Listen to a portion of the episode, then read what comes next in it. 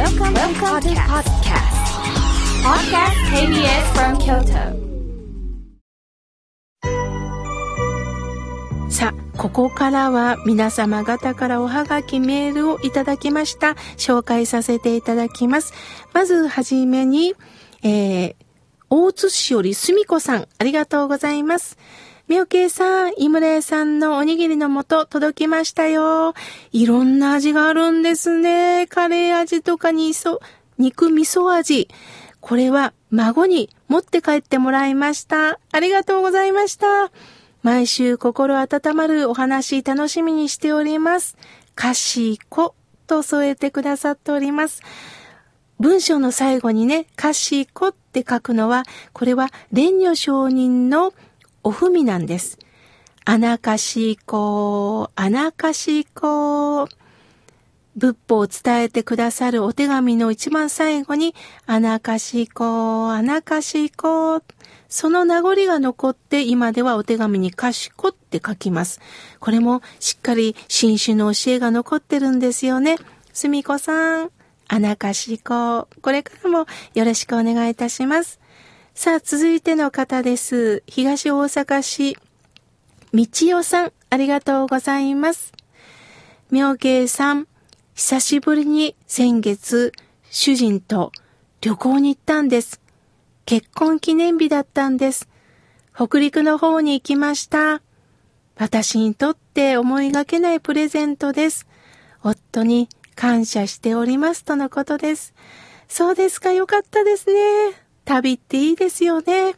なんか自分のふるさとを後にして違うところに行って、そして美味しいものをいただいて、そして風を感じて、景色を見てまた元の家に戻る。観光っていう言葉はね、えー、見るに光るって書くでしょそれは玉の光を見出す。いろんなとこに行ってそこの良さを光を見出して、またもう一度自分の原点に変えるという意味があるんですね。いい時間を過ごされました。さあ、続いての方、三浦さん。お手紙ありがとうございます。一生懸命に心を込めて達筆ですね。書いてくださいました。ありがとうございます。続いての方です。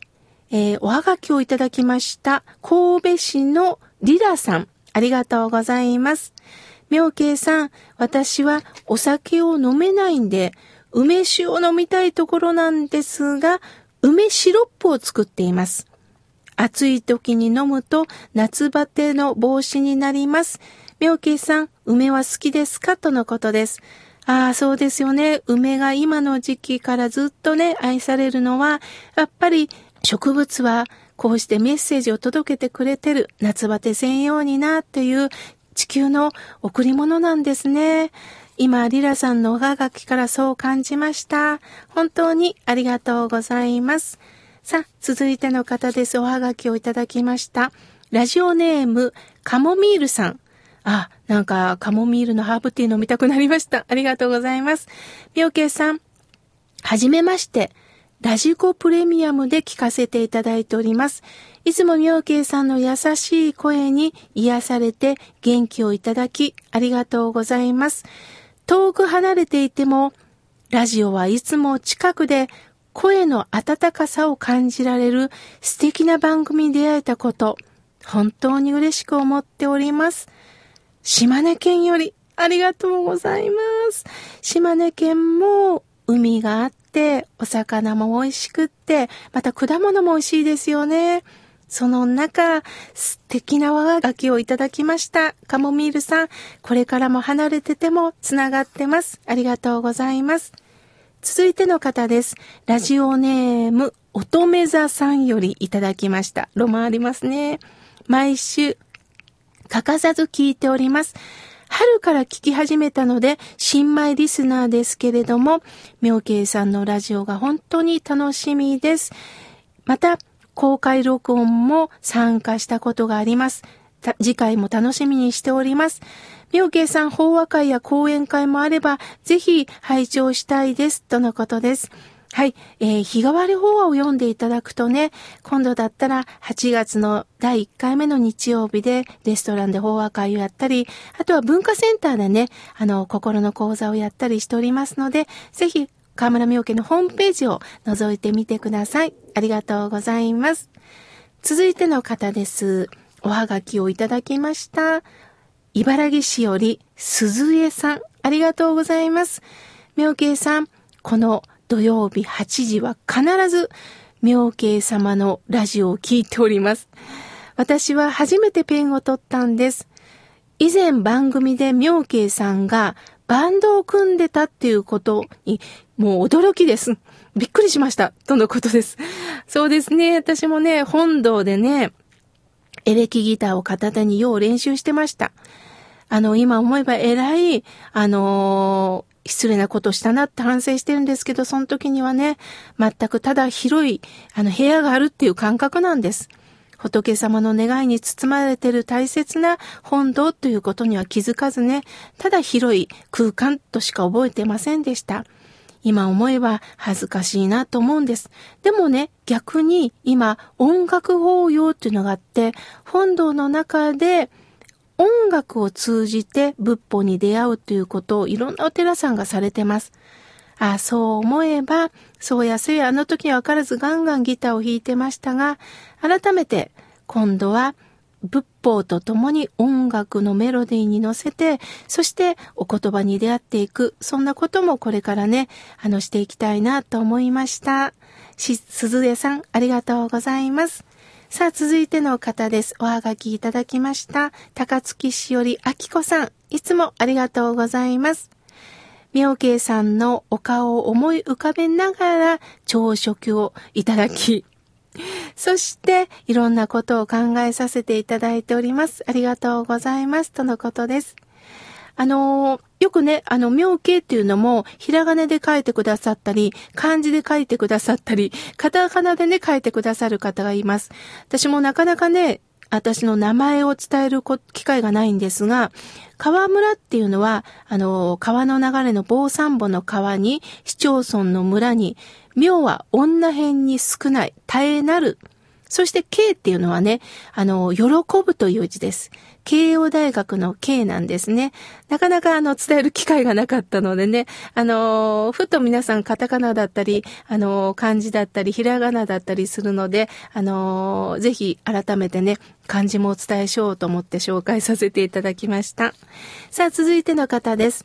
えー、ラジオネーム、シーラカンスさん、ありがとうございます。妙慶さん、先月、みなずきを堪能しました。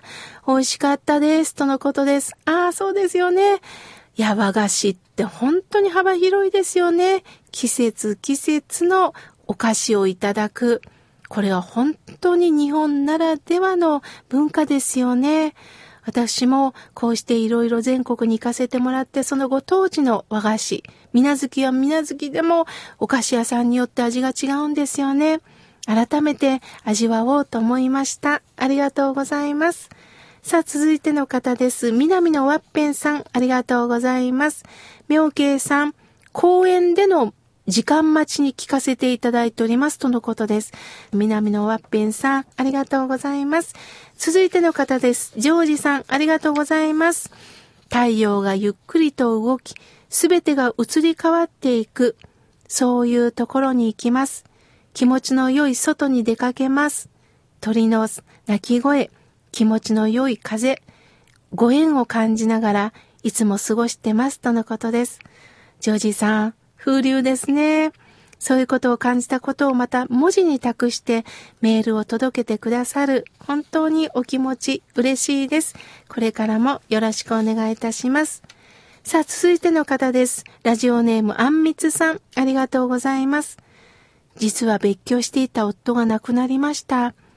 お寺さんは新州大谷屋の僧侶の方に来ていただき、妙慶さんと同じだということで親しみを感じております。妙慶さん、私は今不安定です。友達がいません。もう嫌だっていっぱいになる時があります。そんな時妙慶、妙慶さんはどうしていますか？とのことです。そうですか。鶴屋さんを亡くされ、本当に心がいっぱいになって、笑顔なんか出せないですよね。その時ね、南無阿弥陀仏、自分でもどうしようもない気持ちを南無阿弥陀仏と阿弥陀さんにね、引き受けてもらいましょう。阿弥陀さんがそばにいてね、あなたの辛さ、私が一緒に引き受けるよ。お友達がなかなかできないかもしれないけど、必ず、必ず、あなたの姿を見て、誰かが寄ってくださいます。そして、アンミスさん、あなたの方からも声をかけていこう。心を開いていきましょう。必ず、必ず、いい流れが来ます。念じております。まだまだたくさんのメッセージをいただきましたが、次回紹介させていただきます。ここで2018年8月番組公開収録のお知らせです。河村明慶の心が笑顔になるラジオ、毎回好評いただいております番組の公開録音が決定いたしました。今回はスタジオを飛び出します。井村屋さんが運営するパテスリーラメゾンジュボー京都祇園ブティックサロンで公開録音を行います。公開録音の日時は8月2日木曜日午前10時から行います。所要時間は1時間程度を予定しております。会場はラメゾンジュボー京都祇園ブティックサロン京都市東山区大和王子新橋上がるにあるお店です。応募方法はご希望の方、心が笑顔になるラジオ番組宛てに、はがきかメールでご応募ください。はがきの場合、郵便番号 602-8588KBS 京都ラジオ河村明慶の心が笑顔になるラジオ公開録音参加希望係。メールの場合は、懸命に公開録音参加希望と書いて、笑顔アットマーク KBS 京都まで、はがき、メールの場合とも代表者のお名前、ご住所、電話番号と参加希望人数を必ずお書きください。応募締め切りは7月23日月曜日必着です。定員は15名です。応募者多数の場合は抽選とさせていただきます。当選者の方には締め切り後7月27日金曜までに参加賞を KBS 京都からお送りいたします。皆様のご応募お待ちしております。2018年8月番組公開収録参加者募集のお知らせでした。